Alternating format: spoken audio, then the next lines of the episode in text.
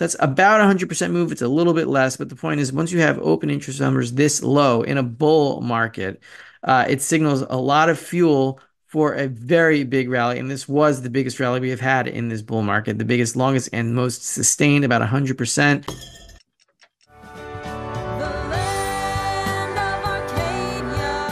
Well, hello there, my friends. Raf here from the Endgame Investor with this week's silver report for Arcadia Economics. Quick reminder the Endgame Investor is now on Substack at endgameinvestor.substack.com. You can subscribe there for free. You can also be my patron for as little as $3 a month, where I cover biblical lessons on the monetary situation. And I did find a source for next week's video on how the final kingdom, whatever that means, will use a paper money. I actually found the source. I've been looking for it and I'm excited to report on it. I'm not sure what it means, but it's there and I want to talk about it. Anyway, in this week's Silver Report, we're going to focus primarily on gold. Gold is in a situation it has not been since late 2018 when it began a nearly 100% rally from late 2018 to August 2020. 53.6% of the total COMEX gold stockpiles have been drained out since Silver Squeeze, and twice that, more than twice that amount has been squeezed out of all gold funds since Silver Squeeze. Gold in 1959 dollars in uninflated dollars is still $42.22 and I'll show you the chart that one of my subscribers cooked up for me, a physicist actually,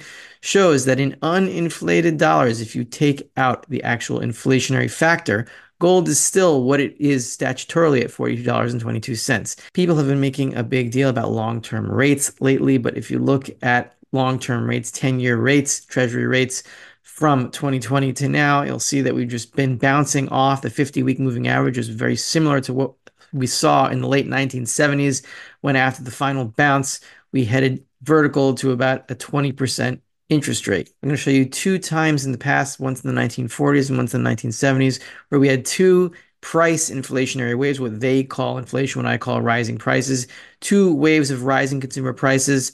The second wave was always more intense than the first. And there was a 24 month lull in those two periods in the 1940s and 1970s. And we could be going through the same thing now. The fact that there has been a lull in consumer price inflation is not an anomaly. It is normal when you're dealing with complex systems like this. This week's Silver Report is brought to you by Fortuna Silver Mine, symbol FSM. We're going to take a look at their proven and probable mineral reserves for 2023.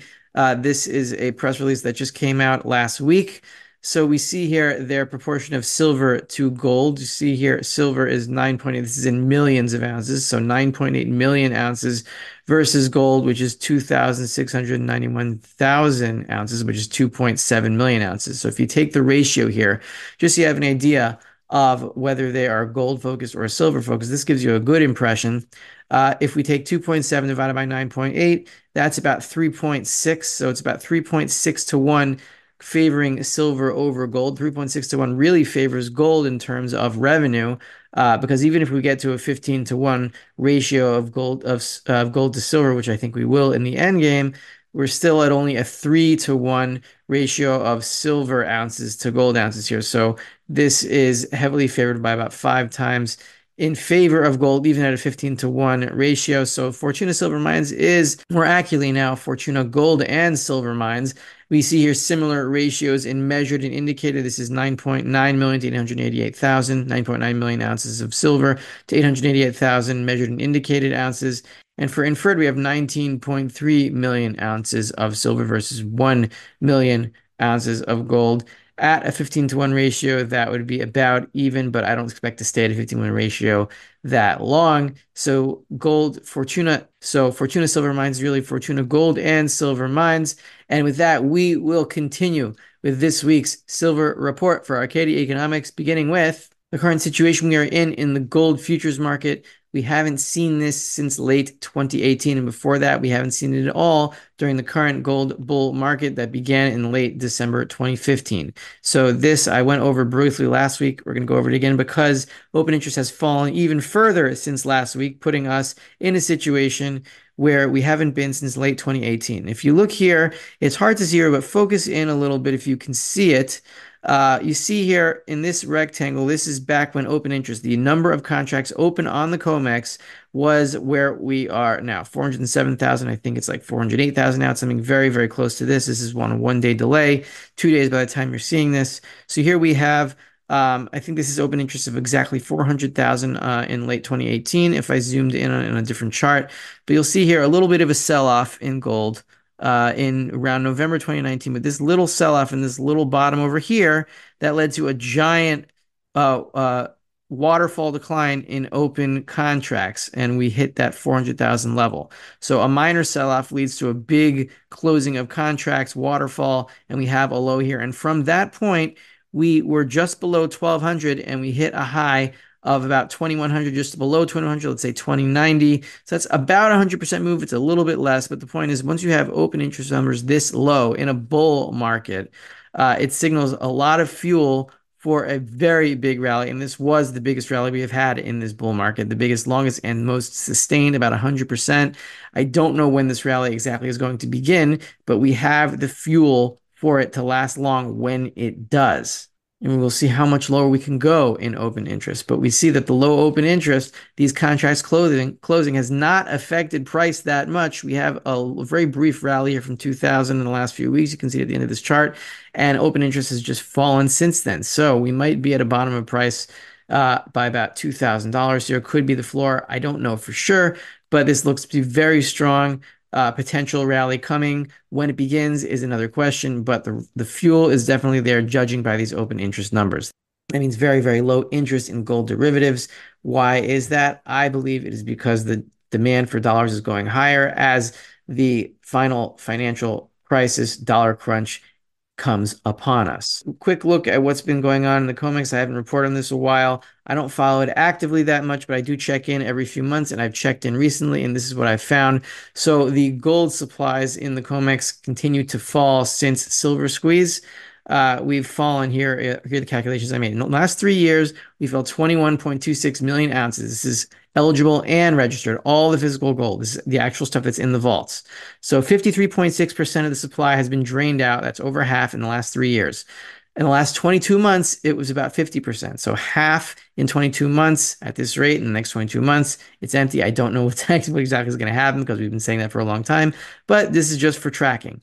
So in the last nine months, we've drained 5 million ounces. That's 21%. In the last two months, it's been 2.6 million ounces. So this has been a very quick uh, very fast drain here. Since around December 2023, the last two and a half months or so, the drain in gold continues. And it's not just in the COMEX, it's across all funds. See here, the blue line is, is across all transparent gold funds. We have fallen about 45 million ounces since silver squeezed that line over here. Uh, and if you take COMEX as part of this, COMEX is responsible for about half of it, uh, for 21.26 million ounces or a little bit less than half. But it's not just COMEX. Gold is being drained from all paper funds.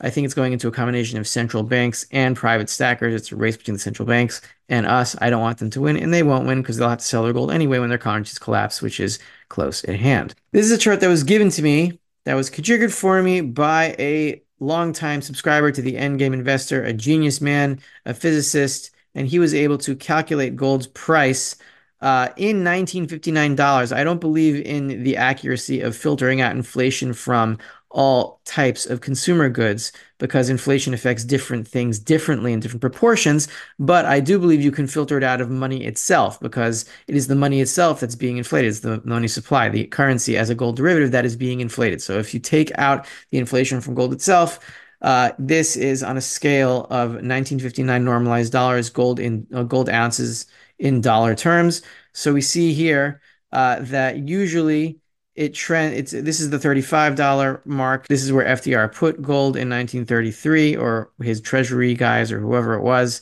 And every so often it does get out of control. So we saw here that gold in real terms launched to $250 an ounce above the $35 an ounce mark that it was in 1933. After that, uh, the Fed got control of the market again, and because of high interest rates that were in principle payable back in 1980 that are not payable now, not even close, uh, this triangle started to descend and we went back towards the $35 line by 1997, went below it even in 2000. So in real terms, gold was below $35 from around 2000 to 2006. And then we had the 2008 financial crisis and then the 2011 top here, which established our triangle. And here, uh, we can see here that this is where we are now, and we're just about to touch the triangle here again. If we go to the next chart, we can get a close-up of what's going on, where gold is in real terms in $1959. And look at that. The last data point we had was the beginning of 2024, and we were at about $42.22, which is where Nixon left it off in 1973 after he gave up trying to repeg the dollar to gold in that year. We are now in year 51 or year 50. Year 51 will be in August 1973, I believe. Uh, we're in the Jubilee. I hope this will be the last year. We'll see what happens. This can be excruciating, but it is logically, it must happen. So we'll see if we can get above. This is the triangle line. If we can break through this, we can break through this 1980 triangle and really get to scary heights in the gold and by extension, of course, the silver market, which will become unhinged from gold and approach a 15 to 1 ratio. A lot of people have been making a big deal about rates that have descended, long term rates have descended from about 5% to 3.75%. And yes, this has happened.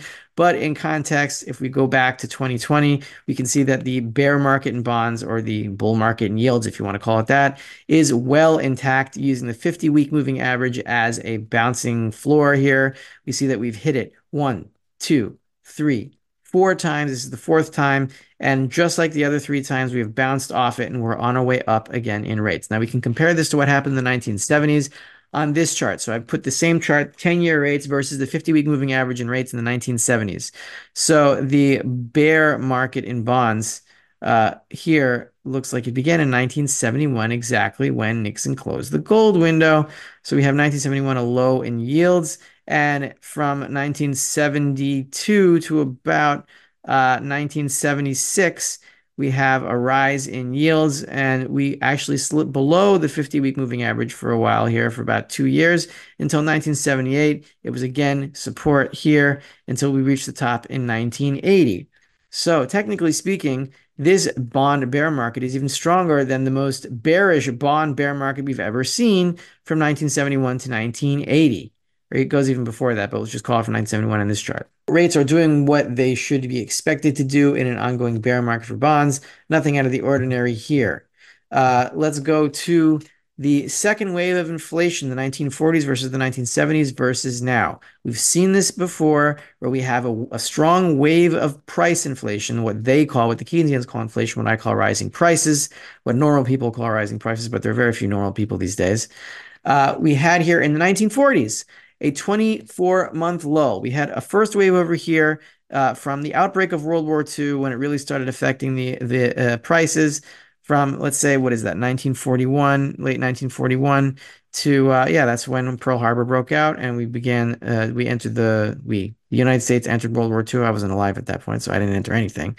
Uh, so from 1942 to 1944 I think this is May 1942 to May 1944 so it's exactly a 24 month lull a lull in price inflation, and then we began a second wave. I think that price controls were what were, what were causing uh, constant price inflation here, a constant rate, uh, because we had price controls here, which didn't really work, but it did finagle the statistics. And then we had an explosion in consumer price inflation with the end of World War II. Uh, and it took some time for production to ramp up again. But anyway, we had two waves here, and the second wave was more intense than the first wave. Now, in the 1970s, we saw something very, very similar. This is December 1974. December 1974, we hit a high in price inflation of about 12.1, 12.2%, whatever it was. And then 24 months later, exactly in December 1976, uh, we hit a low just above 4%, maybe 4.5, 5%, something like that. And then we had a second wave of consumer price inflation that was even stronger than the first after a 24 month lull.